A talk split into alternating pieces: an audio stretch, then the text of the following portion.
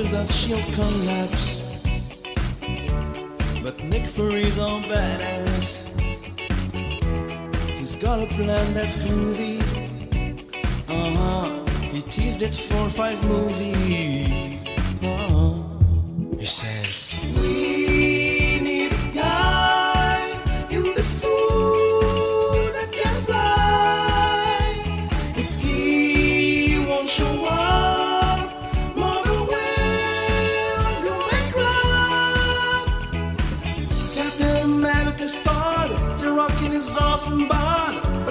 As much as that god who comes to Earth to get Loki. He fights Iron Man and Cap, making every fanboy fab. They're all friends by the next act. They're on their way to get Loki. They're on their way to get Loki. In Germany to get Loki. Takes five minutes to get Loki. Hello there, and welcome to a particularly sweaty episode of Stacey's Pop Culture Parlour.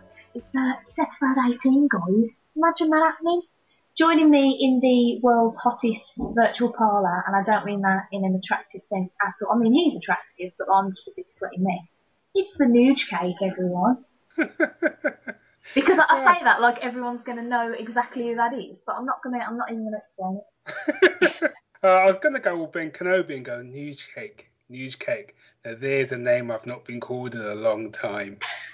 I bet that's not true though, because I call it you all the times. Not not to my face, though. Aw, don't I? I've got to rectify that. Yeah. Yeah, are you going to Thought Bubble this year? Because I'll do that then. I am going to Thought Bubble this year. I am. Sweet as pie. I will actually do a proper introduction because that was really fucking rude of me. Um, Uh, go for it. for those like crazy people that somehow don't know who Barry is, he is a podcaster extraordinaire on uh, Little Old Geek Syndicate. You might you might have heard of it. He is a writer and a comic creator and a generally all round sound dude. Is that for an introduction? I also collect stamps and uh, and I'm an ornithologist. But besides that, yeah, it was pretty spot on. An ornithologist. Yeah, that was the only word that sprung to mind. I can't believe that was the only word that could spring to my mind was ornithologist. I was really hoping you were going to say archaeologist because that's cool. Yeah, and that actually would have made a, a hell of a lot more sense. Why? Because you do something involving archaeology normally. Yeah, what? Okay. This is gonna be this is gonna be a long podcast, isn't it? Probably, yeah. Sorry, I apologise in advance. It happens like every episode. People are like, "Yeah, half an hour, yeah," and then three hours later, we're like, "Yeah, blah blah." You told me I was gonna be on for ten fucking minutes. Like we could ever have a conversation that only lasted ten minutes. No, that's true. Good point. So Barry, Mhm. Just mentioned about your uh, awesome writery skills. Do you want to tell people about Fallen Heroes and uh, you know when book two will be out? For fuck's sake. Uh, oh god, that question. Um, I'll do the easy one first. Fallen Heroes is a modern day pulp adventure slash urban fantasy. It features a load of heroes and anti-heroes who have to sort of come together and try not to kill each other to um, stop a medieval cult that's existed since the first crusade from effectively changing the world from ever, changing the world forever and there's lots of action, lots of suspense, lots of everything. It's a very multi-genre book. I say multi um, multi-ethnic book, but no, I meant multi-genre book. But it, it is kind of multi-ethnic. It is, it is, it is multi. It is a very diverse book as well. Yes, this is true. Just reflecting the world in which we live, as opposed to me trying to make some sort of point. But um, so yeah, that's been out for quite a while now, as people keep reminding me. A billion Uh, years, is it? yeah, yeah. Um, and I am working on the second book as we, not as I speak. Um, I was working on it today, though, um, which is called Forgotten Warriors, which is quite apt. seeing that most people seem to have forgotten about the sequel because it's been such a long time. Hopefully, fingers crossed, it will be out this year. Holy mother of pearl. I say fingers crossed because I did say that last year, and, and probably the year before that. I'll, Uh, I'll, I'll let you off because you're so pretty, but you know, Thank you. if you could, if you could just like you know maybe hurry up just a tad, yeah. I know if I, if I wasn't, if I didn't have the looks, I would have been beaten to a pulp by now. I'm sure by an angry reader. But uh, My nan. yeah, we, oh yeah, yeah. So, sorry, sorry, Stacey's nan. no, she read it. She read it again last month. Did she? She's run out of books, so she read it again. I'll say, Oh, Nan, Nan, I'll buy you a book. Fucking hell. I'll buy her a book. yeah, oh. I know. It's Um, struggling. Well, well, tell her, tell her. Hopefully, she won't have to wait. No, don't tell her that because then, then it's like making promises I might not be able to keep. I'll just, uh, I'll just pretend I don't know you until the second book comes out, and then I'll Yes. hey Nan, look what I've got. yes. Yeah, and it'll be fine. But the story is written. I'm just, I'm on, I'm on my, my third draft at the moment. Hopefully, um, this will be the draft. The well, be the third and final draft before it then gets into the hands of test readers and editing and all that sort of malarkey. So, you know, it is, it is close to being finished. That's good to know. Do you know what? Um, I just realised that like listeners may be vaguely interested in is uh, if you want to blame anyone for my you know podcasting career, Barry is one of the people that you can blame. Because back in the back in my heady days of uh, early nerdism, it was Geek Syndicate that that uh, slapped me on a podcast for the first time and created this monster. Yeah, yeah. I do feel a little bit like Doctor Frankenstein. what have I done? I know. Not a day doesn't go by where I don't think that. No, damn you! Why? My creation. No. Um, uh, yeah. So yeah, if you want to um, send any hate mail uh, anyone's way, send it to Barry. On with it. Yeah, I'm on Twitter, Geek Syndicate. I get plenty of hate mail, so send it along. Mondays aren't very good because I get quite a lot of hate mail on there. So if you could spread it out, sort of Tuesday, Thursday, that'd be lovely. That's that's really sad. I don't like the idea that you receive hate mail. No, that's, so that's, lovely. that's from Dave. From Dave or for Dave. That's from Dave. Dave masquerades about as about fifteen different people that he just says we run hate mail just to kind of keep me on an even keel. Uh, okay. Is it to stop your head swelling too much? Supposedly so, which seems rather ironic coming from Dave. Anyway, before this gets into uh, some sort of horrendous podcast catfight, Mhm. um, because I'm so kind, I'll let you begin to ramble away about pop culture. So I'm supposed to now just talk about something, right? Any, anything? The, the, umbrella, the umbrella of pop culture is so huge that, like, Okay. what? Oh, right. What have I? What have I? Uh, what have I watched this week or done? Okay. Good start. You've already. You've already. Um. I was trying to think of a film I saw after Man of Steel, but I think Man of Steel was the last film that I saw, which um, you've already talked about, haven't you? I have. Did you love it as much as I did? I really, I have, I have to say, I had zero interest in this film until I saw one trailer. I think it was quite a long trailer just before it sort of came out.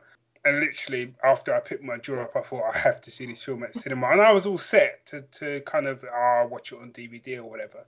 Um, and I was so glad I sort of went to see it on the big screen, and I um I really really enjoyed it, and maybe it's because I didn't have expect the same level of expectations that I had when I went in to see Superman Returns, and I did think I'll get me I'll get me a little negative out of the way. It's only one, to be honest.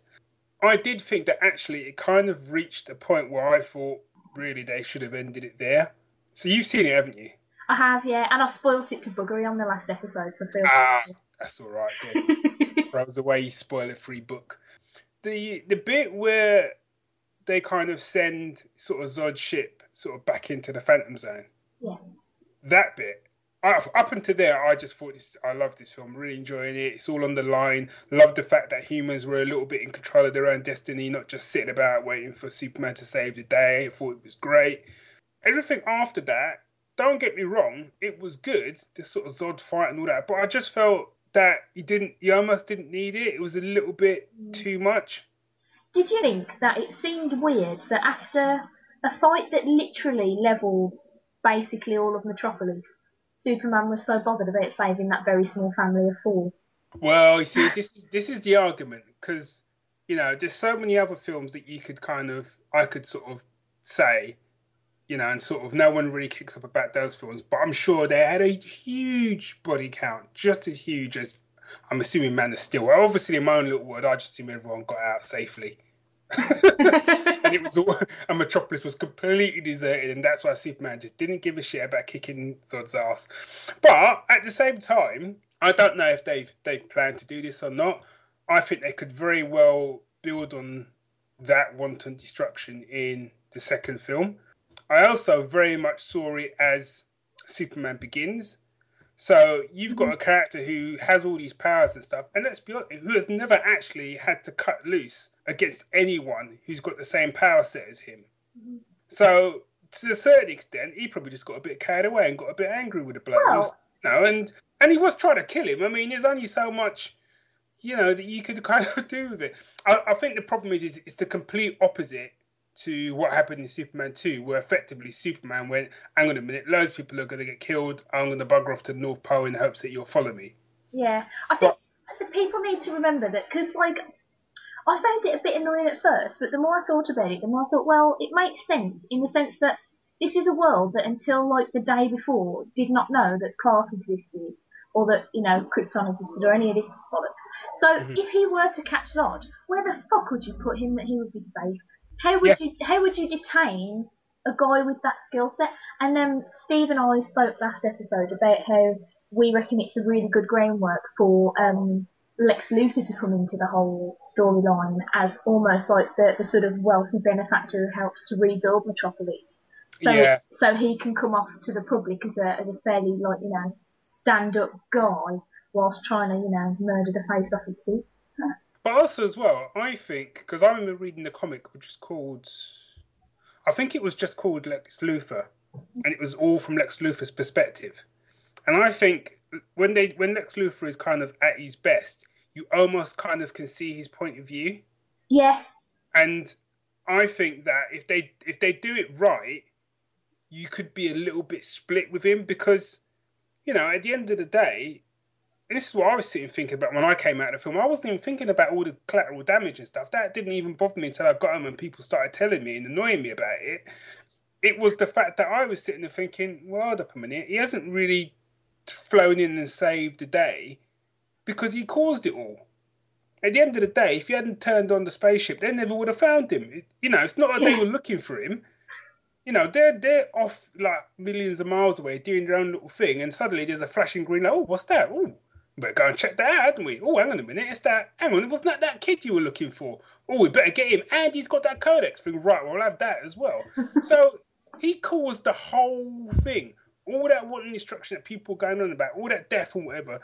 Okay, accidentally, but he did cause it. So if sort of Lex Luthor kind of got wind of that, you could kind of see why he'd be kind of against it. And actually, you know, he did bring them to that planet. So I I I think there's a if they go with it the right way, I think that Man of Steel 2 could kind of tackle some of them questions, I reckon.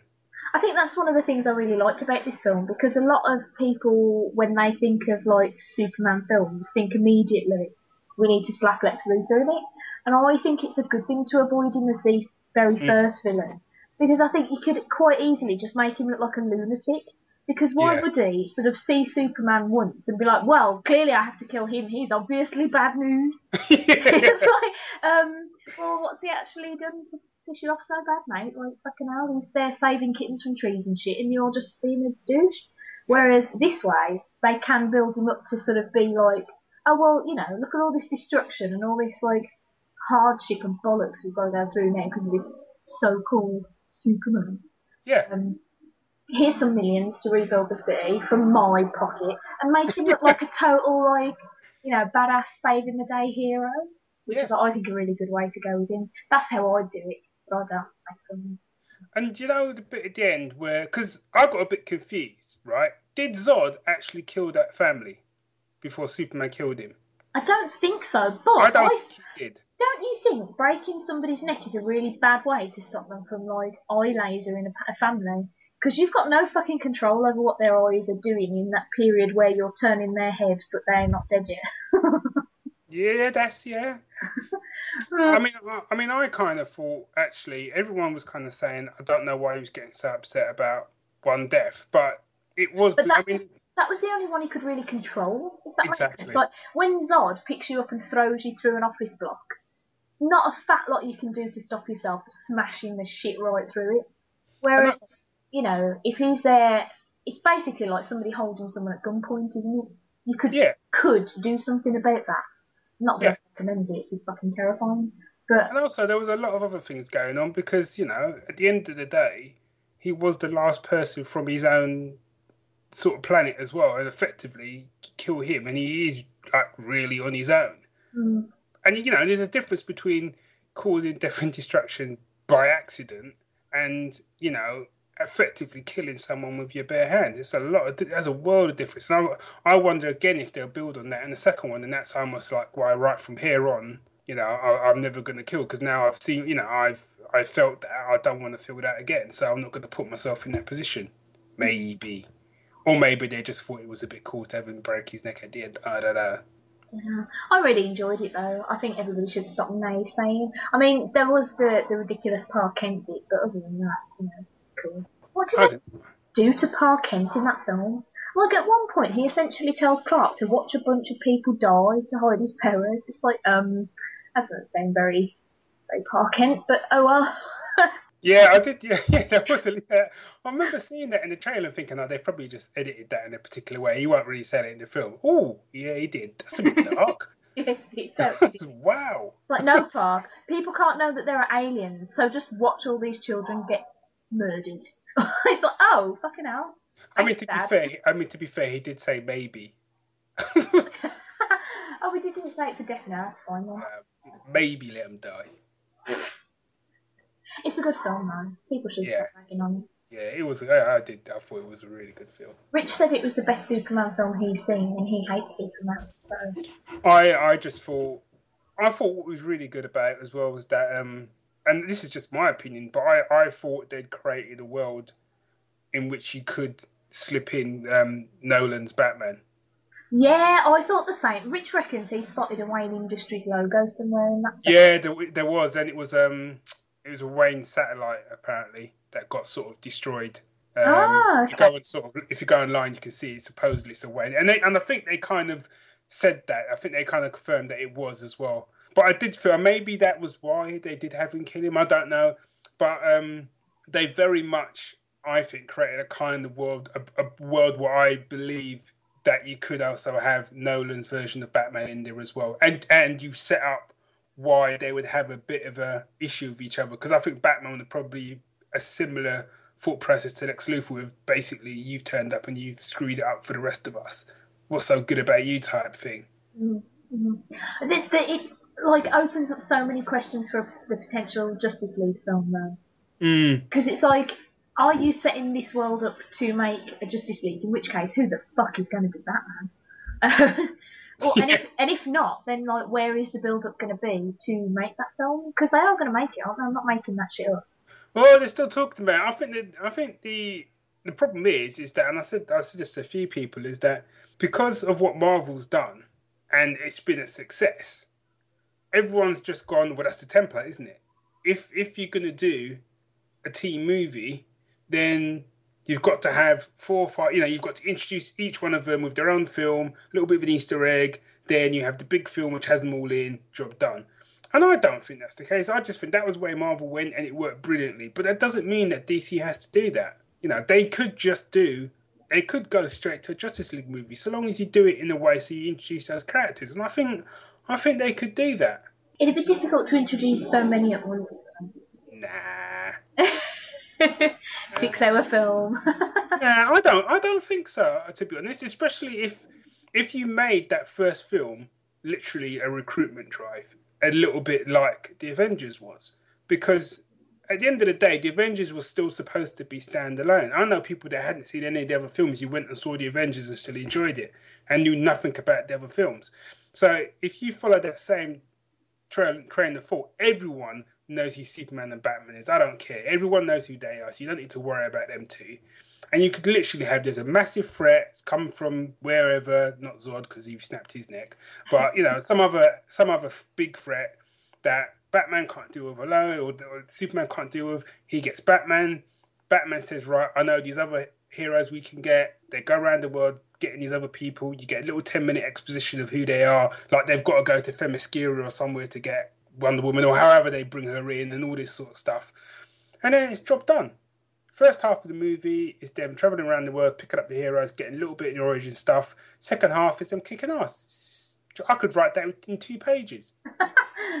to be fair, that does sound like a good film.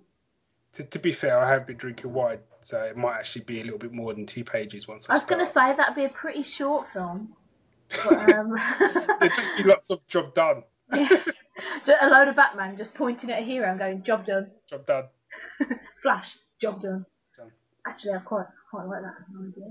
It's good that is. I like because oh, I think the problem is, like you say, with it with it working so well for Marvel, I think a lot of people would struggle to divorce the Man of Steel and the Batman trilogy from a Justice League movie if there ever was one. Yeah. Um, and I think it'd be difficult as well because you just know that all the ladies of the world will be going, "Where's Wonder Woman's solo movie?" And having a hissy fit. When I'm like, dudes, I don't think I want to see one. Oh. Have you have you seen the um the Wonder Woman fan film that's come out this week? No, I haven't.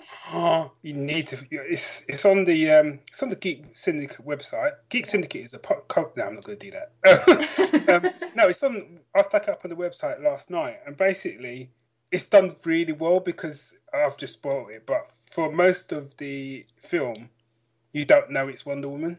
Oh, okay. She's she's just dressed in normal clothes. She's out on a date. Things kind of kick off. She obviously kicks off more. Um, then something happens at the end, and I won't spoil that bit of it. And you suddenly go, "Oh fuck!" It's Wonder Woman." oh, nice. I'm Um, check and I watched it, and I thought, "Job done." That's that, that, that's how you do it. You know, it was done. It was done really, really well, and that's a fan film. Mm. You know, really good Sometimes- fights. Don't you think sometimes fan films are just like better than what? I know. there's um there's a Casey Jones fan film out there on YouTube, and that is absolutely amazing. I would watch the shit out of a full length version of that. I tell you.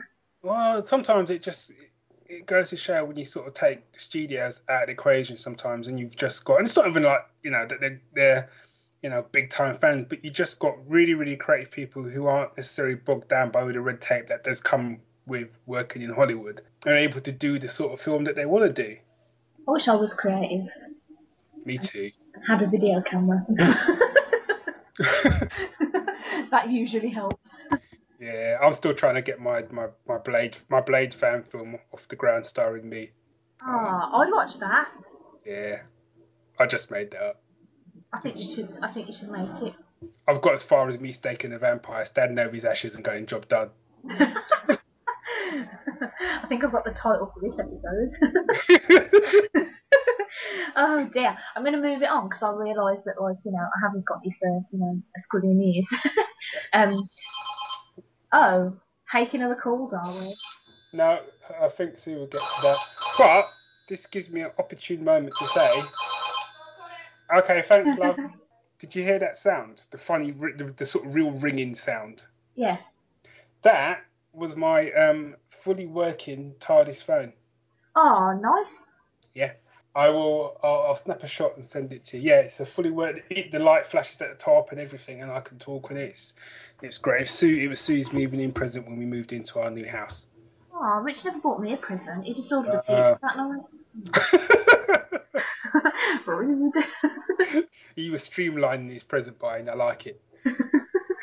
oh dear. Anyway, keeping it on the uh, on the old film path. Uh, I went to see Pacific Rim on Sunday, and I've got to be really careful now because I know I'm going to get really overexcited and want to talk about all sorts of stuff and then just basically ruin it for everyone. And I really don't want to ruin it for everyone because it's fucking brilliant. it's like, oh, I think this might be the closest to a perfect film for me that I've ever seen because I walked out of the cinema and I had literally zero complaints. And Really?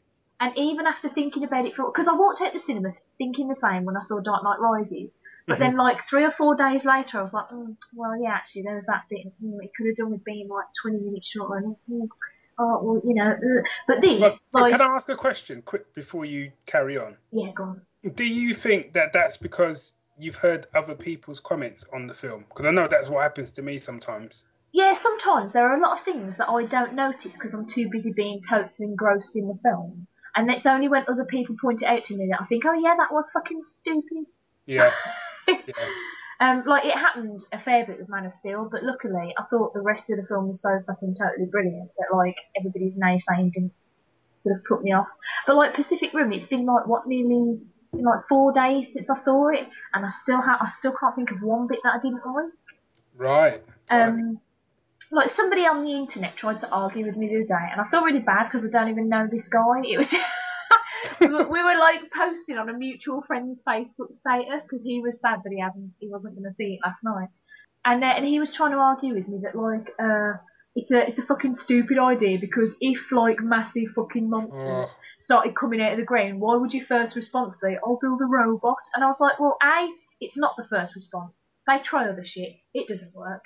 And b Well, we've tried all the other shit we could do. Let's build a robot. Okay, Build a we should have robot. done that shit. Let's build a robot. Exactly. Um, and and B, right, suspended disbelief for a bit because this film is fucking cool. Right, if this film was giant robots appear and we nuke them and they're dead, it'd be like ten minutes long and boring as balls. But this film has robots punching monsters in the face. It is totally fucking tits. I am ridiculously obsessed with how amazing this film is. It's like, for me, it's like a cheesy 80s film, but at the same time with like awesome direction, awesome looking, mon- like all the CGI looks amazing. It's like a, it's like a ridiculous 80s popcorn flick, but like with today's technology, and I Okay. bloody love it. It is so so good. Like, that you know, there are the, the odd cliches here and there, and there's a couple of like dodgy accents. Like, there's a bloke who's trying to be Australian who you can tell ain't Australian. But you know, let's face it, I can't do accents, so he's already doing a better job than me.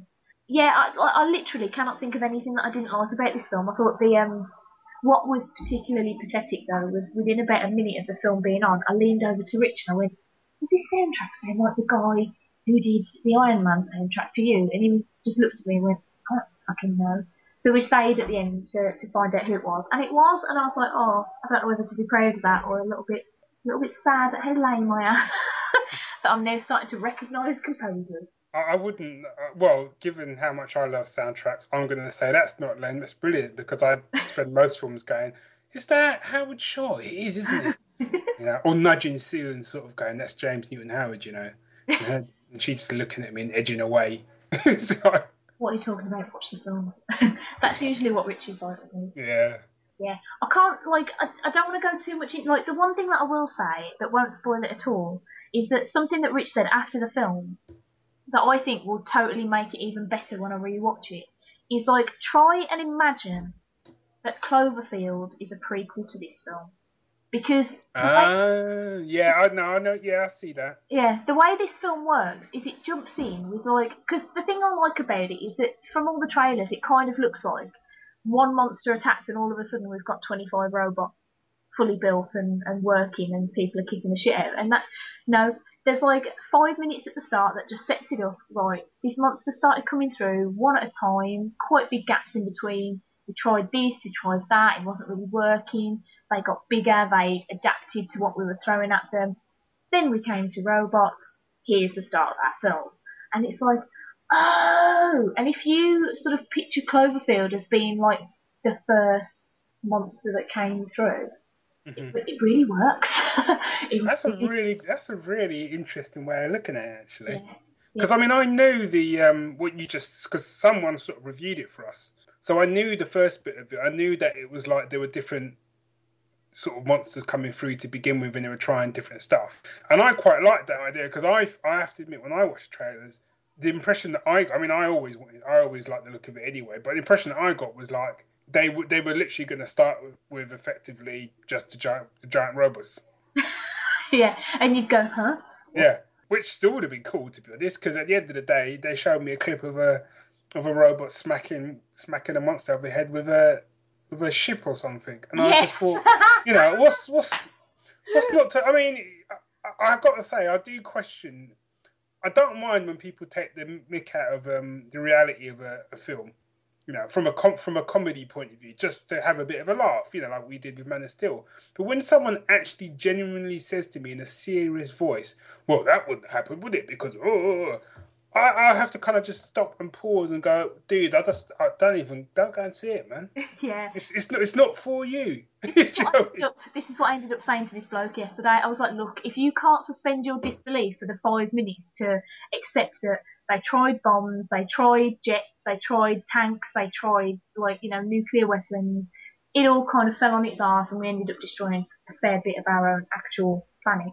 If you can't suspend your disbelief for like the few minutes it takes to get that bit of information into your head and then accept giant fucking amazing robots, this film ain't for you, my friends. Well, I mean, let's be honest. If if really you should be suspending the disbelief the minute you see a giant monster ro- rolling out of the sea. Well, this is the other thing. It's like, so you're okay with like an interdimensional rift in the ocean, but what you're not going to accept is that we went, hmm, can't really fight it from the ground at our size. Let's make ourselves their fucking size. That's how it would work. I just like, to me, you know, there are some films that just like you, I can't suspend my disbelief because the film is so shit yeah, that, I, I mean, that yeah. I can't accept the, the premise to begin with. But this film is so amazing that I would pretty much forgive it any ridiculous nonsense. I really would. There's like, oh, there's just so many great, and I absolutely adore Charlie Day. I know a lot of people find him irritating. He's the guy you see really briefly in the trailer with the glasses, looking slightly frightened at something above him. and I adore that guy. I think he's, and I think he was brilliant in this. There was a chap from Torchwood in it as well. God, he's Oh, got yeah. in the world, ain't he? He does a lot. He, he does all right for himself. I see him pop. I mean, he, there was a show called Revenge that I watch, which is more of a sort of soap than anything. But he popped up in that, and I thought, blimey, he's he's getting work, isn't he? Yeah, he's doing doing pretty well for himself. That guy. I don't know why I say I'm surprised. Like, ugh, he was in Torchwood and now he's like in films. But But I, I didn't think he was that great in Torchwood. That's why I was. I really, yeah, I was I was actually like when I saw him in this, I thought, oh, here we go. He's here's the weak link. But actually, he's not too bad.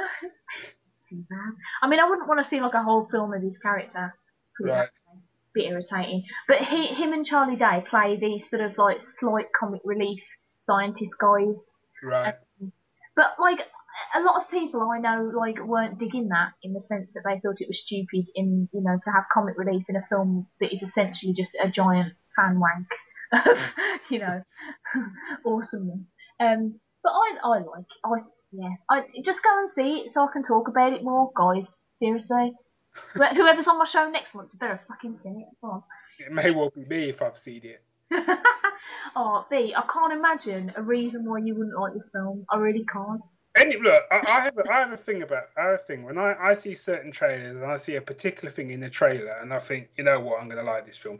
In Man of Steel, it was the bit where Russell Crowe gives his speech and he sort of says, "Oh, you know, they will stumble. They will." This is my Russell Crowe impression, by the way.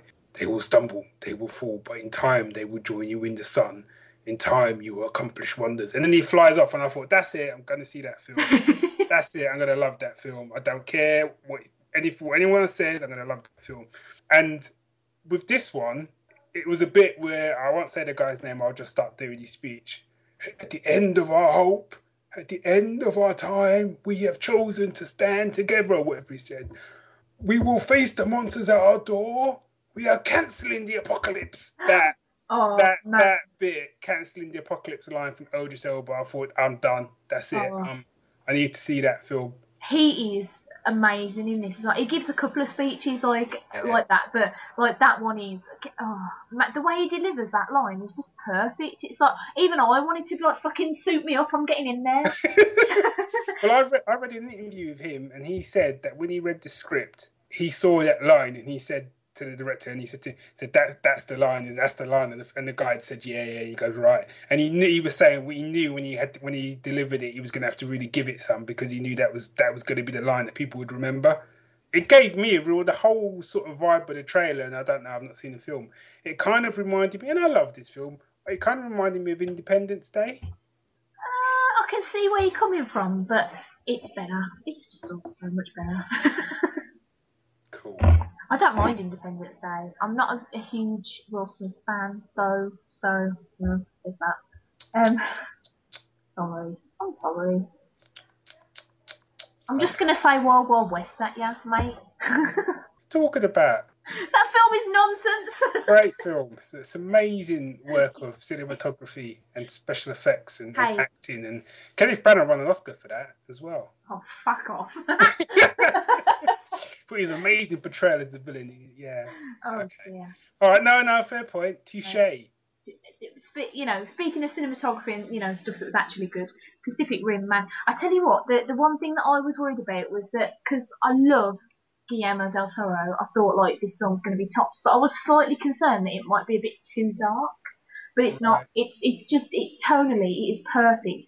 The monsters look amazing, and one of the things that I loved about it, because one of my biggest bugbears with films like Transformers is the worst for me, is where it boasts like, oh, these robots and fighting stuff, and you think, yeah, and then it's all like behind a building, and you can't see anything. And it's like, oh, these robots might be having, I could be having sex for all I can tell, I don't know. What's going on back there, guys? You know, fucking, I think it was in uh, Transformers 2 where they have a fight at like sort of ancient ruins, and it all takes place behind the ruins, and you can barely see anything. And I'm like, don't hype me up for a robot fight and then hide half of it from me, you I dick. think the, the problem is is that a lot of the Transformers stuff, and it's my bug with a lot of sort of fights in films these days. It's it's so many camera angles that are like bang bang change change quick quick quick. So many quick cuts that you actually don't see anything. Yeah, And it's one of the things I kind of thought when I saw the first trailer for Pacific Rim that the the everything seemed to move slower, much slower. Like the robots seemed to move much slower hmm which I quite liked. So I could take my time and watch him smack him with a freighter. Do you know what I mean? Whereas, you Oh, it's so good. It's so good. And uh, just to like anybody who hasn't seen it yet, there's a fucking bit after the credits that I missed. So you know, look out for that. Yeah, cool. I'm sad that I missed that because it was kind of cool as well when I found out what it was. Anyway, I'm gonna stop talking about it now before I start actually spoiling like massive bits because it's just that. Ah, mm. Yeah, go on, B, your turn. Right, my turn. Wow. so, well, mine's gone completely blank, and I don't know why. I'm Came well prepared, gee. I, I, well, no, Oh, I, look, I know this isn't your show, but that doesn't mean I don't expect a certain degree of. I asked Um, you. I said to you, "What do I need?" You said, "Just send me, send me an MP3 for the show. That's it." Right. right. I thought. Well, then I don't need to worry, then, do I? Okay. Now I'll do. I'll, I'll do a comic then. Go on. I found this year that um, I was talking to Lee Grice about this the day, actually. That at the moment there's been a real resurgence of like pulp in in uh, in comics, like pulp adventure and that sort of stuff. And it's just it's like every time I turn around, there's a different pulp, pulp comic coming out. And um, one of the ones that I've been reading. And I can't actually remember who it's by, but it's in, it's by it's come from Image Comics. Is Five Ghosts, Okay. and it's it's, it's amazing. And basically, it's about this uh, guy. He sounds really bad because I can't remember the guy's name, but he's a treasure hunter. And what happened is this particular case that he was working, he'd found this sort of amulet, and he was with his sister. Something goes wrong. I don't want to spoil it, but effectively, he kind of gets possessed by these kind of spirits. And when I say possessed, it's almost a little bit like a symbiotic relationship in that he can kind of call them up and use their powers. Oh. Um, and what's really clever about it is even though they don't say them by name, they are effectively, I'm trying to remember them all now. Well, definitely one of them Sherlock Holmes, one of them is Dracula, one of them is Merlin. Can't remember the other two now. One's a samurai. I can't remember who the other guy, who the other ghost is. But they're called things like, oh no, other one's Robin Hood. That's it. ah. But in the comic, they're like the archer, the detective, you know, the samurai, you know, the, the the vampire or whatever. But you kind of know, you know who they. You, do you know what I mean? You kind of know who they really are, and it's brilliant. It's it's just a kick-ass adventure, sort of set in the kind of thirties and whatever, and it's all about him basically trying to lift this sort of curse off him. Um, because it does have a bit. I mean, to me, I think it's fucking cool. I don't quite know where you'd want to lift it off you, but it, it, it does kind of get explained why he's trying to do what he's trying to do, and obviously there are nefar- nefarious forces at work trying to stop him. Oh. Um, and it's I've just I've just heard actually this week that they're going to make an ongoing series, which I'm in two minds about, and I'll say why. But this sort of first run is of five issues, and I'm on issue four at the moment, so there's one more to go, and I would thoroughly recommend people pick it up. So it is a great read. So it's five ghosts from Image Comics. I Um, love their image at the moment. They're like, Oh, they just can't. They just they can't do any wrong at the moment. It's just fantastic. The downside is it's just too. There's just too much choice. Literally everything they put out, you want to read. mm, But yeah, the thing I was going to say, I mean, they've made it ongoing, which on one hand is great because I do, um, I do love the comic, but I'm very much more geared towards limited runs. mhm. You know, I like stories with a beginning, middle, and ending. You know, and I know they've this has got a particular arc and it will come to an end and they'll start another story. But I don't know, there's something about just having that, just that one story that I could just read. That's done. I really enjoyed that. Move on to the next one, rather than the kind of just this kind of ongoing yeah. of it all. On saying that, I've gone back to um, Batman. Oh, okay. The have you read any of the new stuff, which is by Scott Snyder? I have, yes. Loads of people were telling me I needed to sort of give it a go, and I was like, "Mm, I don't know, because it's you know it's continuity and it's DC and it's just going to confuse me. I'm not saying Marvel, you're exactly the fucking same.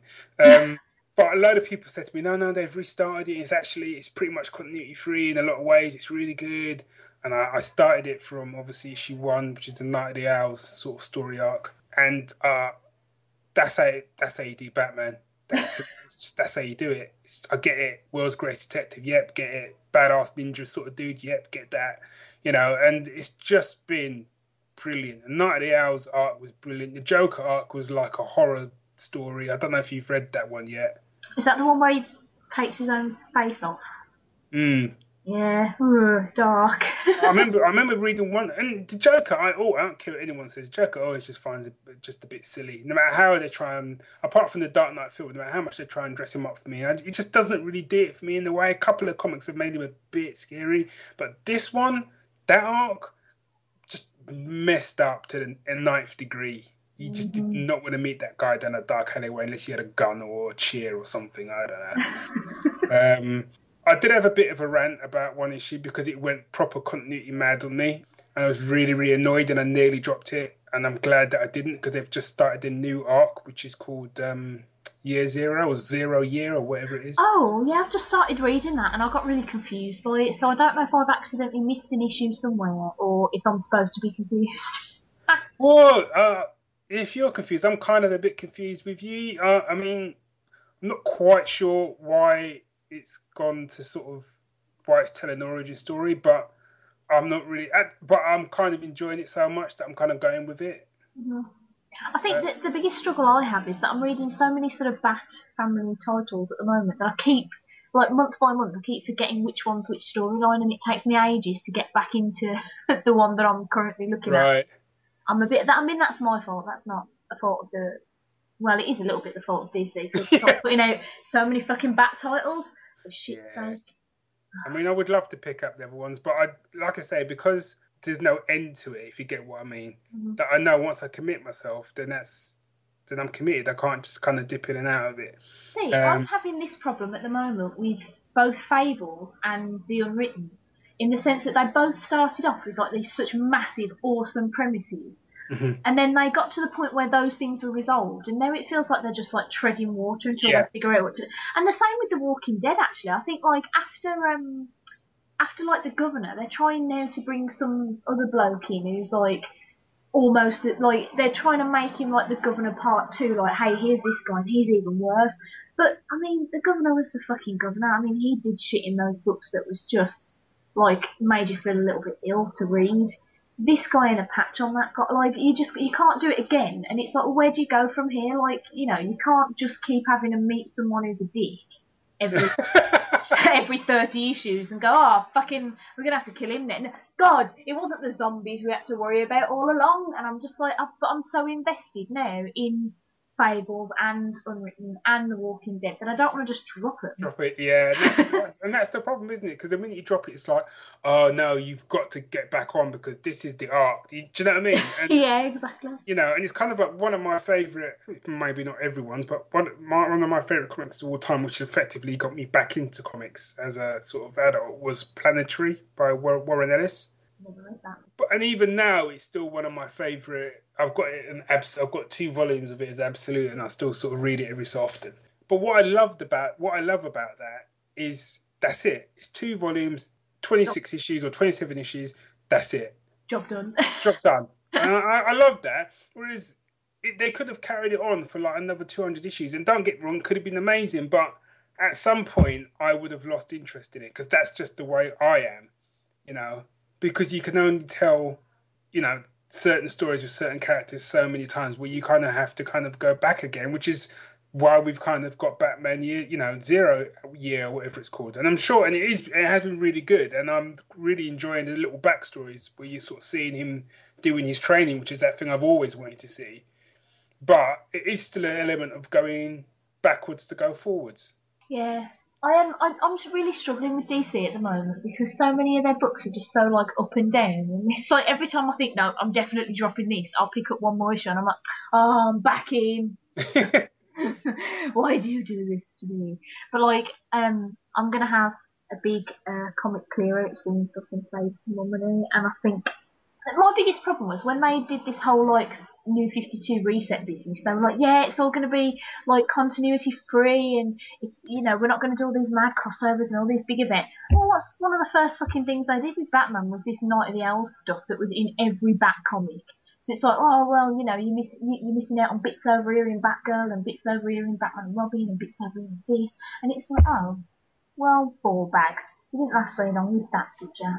I mean, to be fair to them, though, I mean, I only read Night of the Owls through that Batman because I wasn't picking up any other Bat titles. That was my thing. I've got that one title, that's it.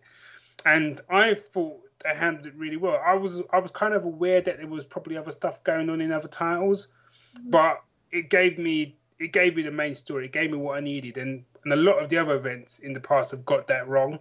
They've literally I almost had a scene where I'm like, I have no idea how they got out of that. Where's that guy come from? I've got no, and it's kind of vital to the story, you know. And then they did that in a couple of issues later because I, I don't want to spoil it for you now, but someone has kind of died. Do you know that? I do. Yes. Yeah. Do you know who it is? Well, it could be one or two people. I'm thinking. What is either Knight or Robin? Which one are you talking about? I'm talking about. I'm talking about Robin. Okay. Cool. You knew that then? Yeah. Right. I had no idea. Uh, well, do you know what? Right, I read the issue in which he died, and I missed the bit that he died in, and I had to go back and read it again because I missed I missed that panel entirely. he dies in Batman, Batman Robin. No, Batman Incorporated. Yeah. Yeah. Now I'm just reading the Batman title, and literally it got to the end of the Joker arc, and I thought that's that I thought was really good, bit harrowing. The next issue, Batman's all kind of messed up and stuff, and I'm like, and everyone's sort of saying to him, "Oh, you know, you got to go. You know, I know it's going to be hard, but you know, you've got to move on." And I'm thinking, what have I missed? move on from what? You know, and then the next issue, it had Superman in there, and that's when I thought, now something bad's gone on because Superman never turns up with him unless someone's died or whatever. And I had to go online in the end. They said, "Oh yeah, Robin's died." Oh right.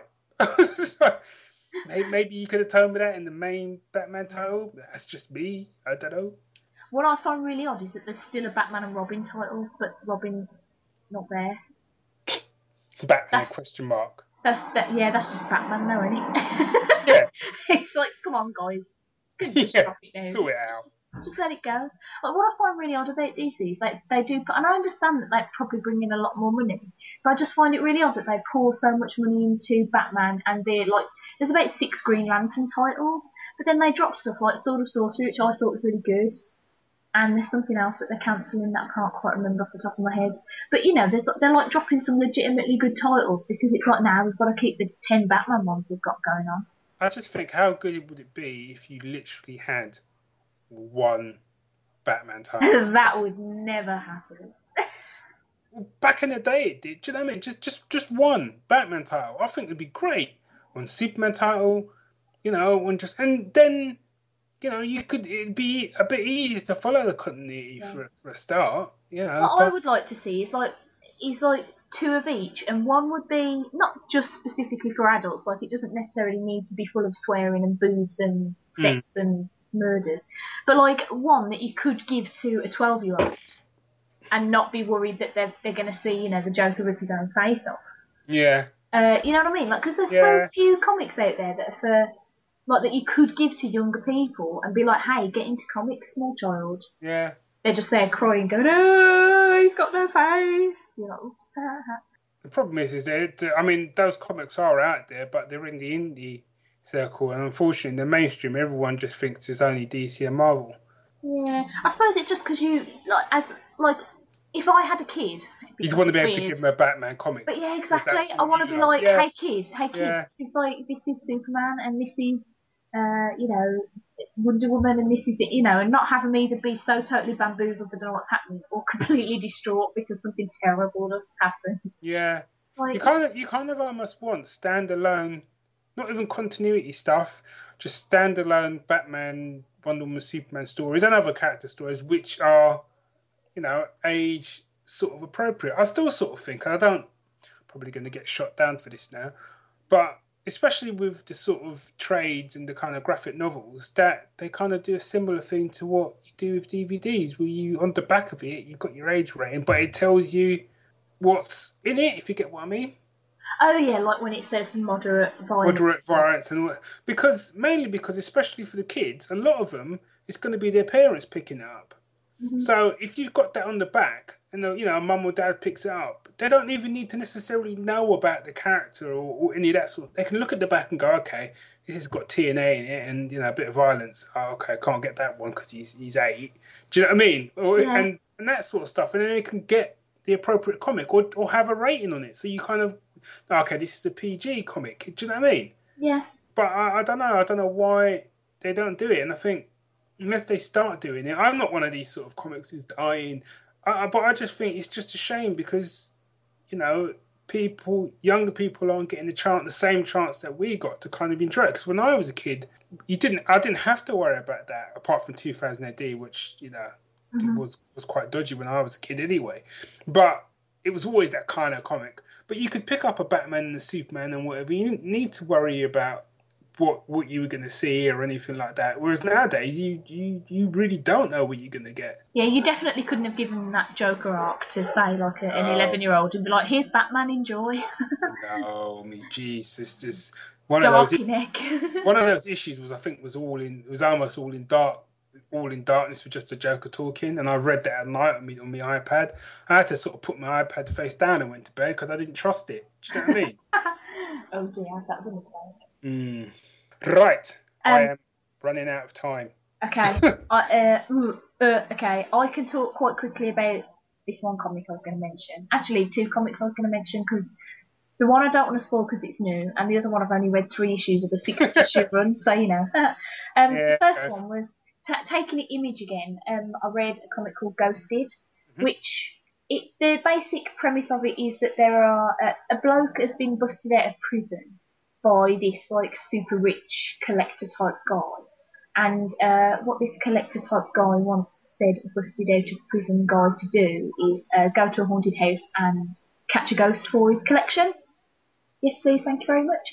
And um, it's like the first issue is all set up. It's just him sort of choosing the team that he's going to take into this house and, you know, figuring out exactly what they're going to do. So he gets this like sort of crew together of like specialist occult people and like tip top thieves and that. And it's all, it's, it's, you know, it's fairly run of the mill.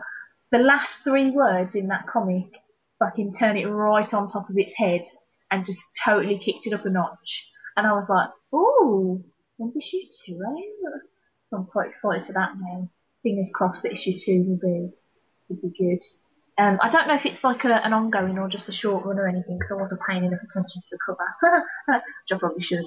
Yeah, so that's really good. Check that out. And also, I started reading Y: The Last Man uh, because you know I like to be on the pulse of uh, modern comics, and I mean it only started in 2002, so I'm not that far behind. Right? Um, 11 years. Hell.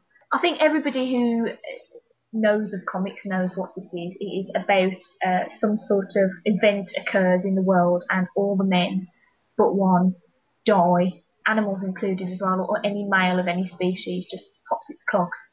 And um, the whole thing is just sort of the aftermath of that, how the women deal with basically getting their shit together and continuing the species, and how this guy deals with being like the last guy. Um, Right. So far, I'm only three issues in, so like very little, except everybody dying, um, has happened. you know, except for that minor thing of half the population just. yeah, it's gone to Um, shit. but it's really good so far. It's like it's Brian K. Vaughan, so of course it's going to be a fairly high standard of comic because he's pretty tops. But yeah, loving it so far. Like it's just a really interesting idea because Mm. it, it like it really appeals to the sort of semi-sociologist in me in the sense of like, ooh, how would you deal with a situation where you know this part of the population just isn't there anymore? Like, what do you do, and you know who takes over what, and how do you go about thinking about procreating and all that sort of business? I, I'm very excited to continue reading that, and I've only got like 57 issues to go, so I know. I mean, I've I just I got it on my um, I got it on Comixology because I think they were doing a bit of a sale, and the and the first issue was was free anyway. And I, I don't know. I may have read a few more issues than you. Mhm. Um, but like you say, I mean, I, I was I was really enjoying it. I thought the story was really good, art was really good. Some of the ideas that it kind of was tackling with some of the issues more than anything it was tackling with, I thought was really well done, and I I get the feeling that we've only just hit the tip of the iceberg with it. Um, I do keep thinking it is sometimes a bit of a a bit of a mountain when you when you, when something actually has an uh, an end date, as it were. Uh, you know, you know how many you know basically you know how many comics you've got to get through to get to the end. yeah. Um, and in my head, it's like right, I need fifty to go. Like, that sounds like a lot of comics all of a sudden. yeah, do you know what I mean? But it's probably not once you get going because it is a very kind of moreish comic. You do kind of read one and you really want to go straight on to the next one. Yeah, I um, I only really stopped reading it the other day because I needed to go to bed. So, Right. you know, but I'm very much looking forward to that. And uh, what, like two other things I wanted to mention, like really quickly, because I know that you are needing to sod off in a bit. Have you bought and or played the Deadpool video game? So No, this was another one that came completely. I, I didn't even know they were doing a Deadpool game until someone said to me, "Have you played the Deadpool game?" oh, And I was like, "Have they?" Are we they? fucking pre-ordered that shit. We had it on lock. Yeah, I well, know, well, I know you're a fan anyway, so man. Like I'm not kid. Like in terms of like video game, because I haven't played it myself because I am shit at video games. I will eventually, but even I like I will be the girl who manages to kill Deadpool instantly. Like that will be me. Um, so I've been watching Rich play it, and it is video game wise in terms of the actual gameplay. It's it's quite repetitive in the sense that it is mostly just oh here you are, kill all these people to get to the next bit, to kill all these people to get to the boss right. and, and then it's the next level. But the thing is, it's kind of awesome when the bosses are like fucking Taskmaster and shit, and you're like, yeah, boy, and you're like trying to rescue Rogue and you know, and ah, some of the things because like the thing that I like the most about it is it's got like the tone of Deadpool, absolutely perfect. So I know um Daniel Way had a had a hand in writing the script for it, Mhm. um, and he's like, he's my favourite Deadpool writer anyway. I thought his entire run was just amazing. But what really helps is they got Nolan North to do the um, the voice work, and he's just like his delivery of the lines. Like there are some absolutely cracking lines. And the good thing about it is, is there's not a lot of repetition because you know a lot of video games have like these stock like five sentences that your character says like every time it turns a fucking corner, and you're like, you just said that, guy. You just get a bit mad this has like I don't I think the only time I've heard stuff be repeated is when Richards managed to kill Deadpool and had to start a section Again. again. Yeah, and it's like, oh, well that's pretty badass. It is so funny. It is ridiculously funny. You get an achievement for slapping Wolverine in the face and uh, like repeatedly, you have to do it repeatedly. Um, and that's kind of hilarious. And there's just stupid things like because it's Deadpool, you can get away with stuff like at one point he stops in the middle of what he's doing to blow up a bouncy castle and bounce inside it for a little bit. Because why wouldn't you? Why wouldn't you? Um, and you can just pick up random shite. Like at one point, he gets his hands on a rocket launcher and he's just running around like, "I've got a rocket launcher!" He's like, "Yeah, you totally have, dude. You totally have. It's amazing." And I think anybody who's a fan of games and funny stuff should just be playing it now. um, it's kind of yeah, you should just well, I've got a few games on the go, but I will I will stick that on my old rental key. Quickly, actually, before I go, you speaking of, of Wolverine, it's a nice segue. Have you seen Wolverine the musical yet? I watched it as soon as I got home because Oh. when you sent me that link, I was like, I need to know what this is. I'm glad I know what this is. it's it, it is in all my years of net surfing and finding things to put online or whatever. That that was probably my zenith. Uh, It's just it's just it's just awesome. It's just it is amazing. oi Bob, I'm the Wolverine. oh, it's so good. So good. Like, it helps if you like musicals as well. Um, yeah, but, which I oh, do. So I did I did spot most of the musicals, which probably says more about me than anything. Um, I tell you what, though, the uh, the puppets in it are amazing as well. uh, a want, lot of effort went into that. yeah, I I want a Wolverine and I want a Hulk puppet. That's what I've decided now. That Hulk puppet is brilliant. He's dancing at the back. It's just great. It's so good. Have you ever seen though talking about random like ridiculous things on the internet? Have you ever been on um, YouTube and seen Superpower Beatdown? Yes. Oh, I, I caught my first one of that because like the day that the Deadpool video game came out, It's a um, Deadpool Batman one, isn't there? Yeah, Yeah. like a friend of mine was like, if you haven't seen this, put this in your eyes. I was watching this on the bus on the way home from work because I was so excited for Deadpool. And I was like, I've got to like watch it now. And I think everybody must have thought I was insane because I left the sound on, obviously, because you want to hear Deadpool quipping. So of course, like he's quipping away fighting Batman, and there's me pissing myself laughing, just in the middle of the bus. But it's all gravy. But um, I've watched a couple of other ones since. Oh man, they're so good. Have you watched the Batman and Wolverine one then? No, I haven't seen that one yet. I've been trying to catch because there's quite a lot on there, isn't there? The only thing I don't like is the fact that everybody always like because it's a voting thing, isn't it? You like they give you the pairing, and then the viewers like vote who they would want to win the fight, and then they film it, and that really does my head in because everybody always fucking picks Batman. Yeah. it's like guys, he would lose to someone eventually. eventually, All I will say is keep keep watching. Like is oh, okay. I'm gonna I'm gonna have to watch the Batman and Wolverine one now. I'm not I'm not gonna say a word. Well, like my last bit is just going to be the world's quickest review of the world's like greatest film. Okay. Have you ever seen Miami Connection? No. It is an 80s sort of ninja-based karate type film Ooh. that that is um it's the cheesiest, most ridiculous piece of shit brilliant film that I've ever seen in my entire life. Like it is it is terrible in the sense of the, the plot makes no sense, the dialogue makes very little sense half the time. The bloke in it who is the main sort of uh, I think he's he's a he's a Korean guy and he's like the, one of the main blokes in it. He's actually like a grandmaster of karate or something ridiculous in real life, and he Right. direct he directed the film and he fucks up nearly all of his lines but keeps it in.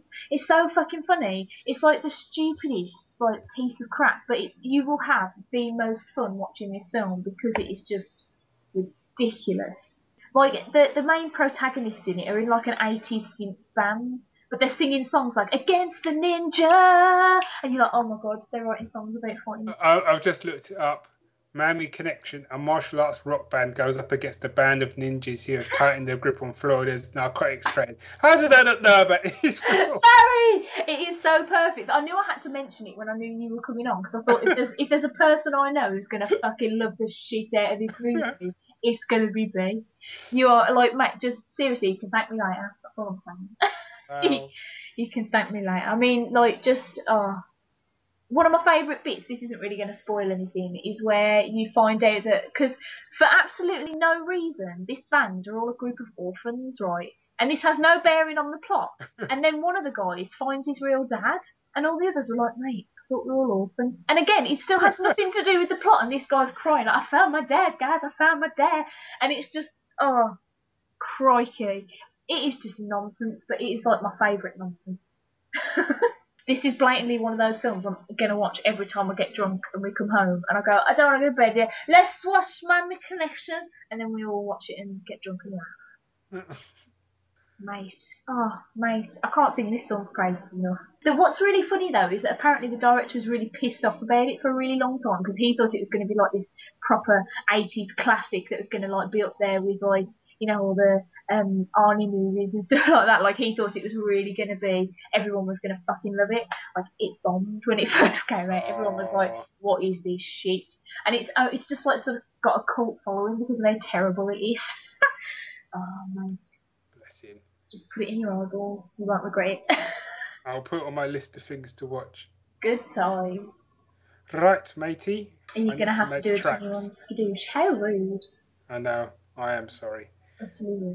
If it helps, if it helps, the room I'm in is like an oven, so I have probably like I don't know, sweated a small country or something. Do you know, like, I am sitting on my bed at the moment with the window open so wide it'd make a whore blush, and I'm still hotter than the fucking Yeah. sun. I hate this weather. I'm one of those people who, like, everybody keeps at work having a go at me because I'm there complaining about the weather, but I'm like, you don't understand. I've got hay fever. I'm sweating like a pig. I stink. Bus journeys suck a dick in this weather. Some massive, giant, abnormally sized dick. And it's just, ugh, I hate it. And there's uh, uh, uh, the number of spiders that have crept into our house because we've got like basically every window and door open that is possible to have open. It's like, oh hello, random bugs. What the shit you doing in my kitchen? Hey. I know it's not good. I am that guy. Me too. Oh well, it was lovely to have you on the show. Do you want to um plug anything before we? Nah, just uh, swing by Geek Syndicate if you want to, like, you know, check out the site, geeksyndicate.co.uk. And the Fallen Hero stuff you can find at unseenshadows.com. Here we go. Job done. Sweet as pie. Well, that was episode 18. Uh, if you'd like to come on the show, or if you'd like to get in touch with me to, I don't know, give me some free comics, hint, uh, you can drop me an email at stacysparlour at gmail.com or come and uh, pester me on Twitter. I am on there as StaceBob2. I'm also on Instagram as StaceBob2, but I tend to be mostly posting pictures uh, of my own face or my dinner. So if you're interested in seeing my face or some food, then come along and follow me there. as well. Okay. Thank you for coming on the show, Bill. Thank you for having me on the show, Stace. It was good. I enjoyed that. It was delightful. It was like old times. Yeah. I'll have to come on again when I've got more time and more booze. Take care, Stace. Smell you later. See you later. Bye. Oh yeah.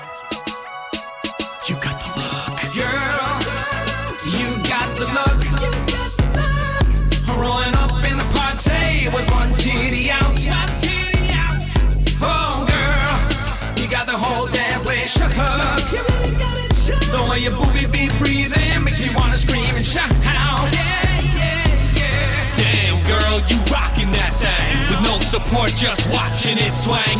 Maybe a mistake, but now she just owning it. I could run, but titty, girl, you Mac groaning it. I like to think you were looking in the mirror. Said to yourself, something's not right here. Time to shake things up, so you shook one out. Your hair wasn't working, so you took one out. A titty.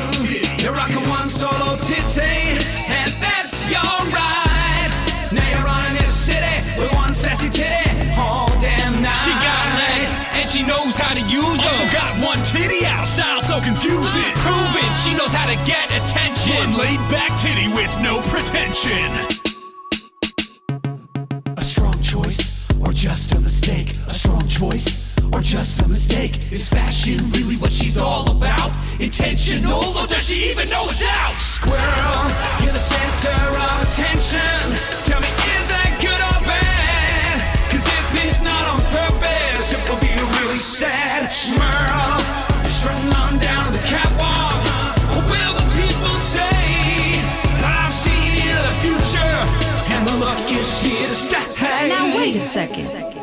Why's it always gotta be the ladies taking things out? Mm, what you have in mind?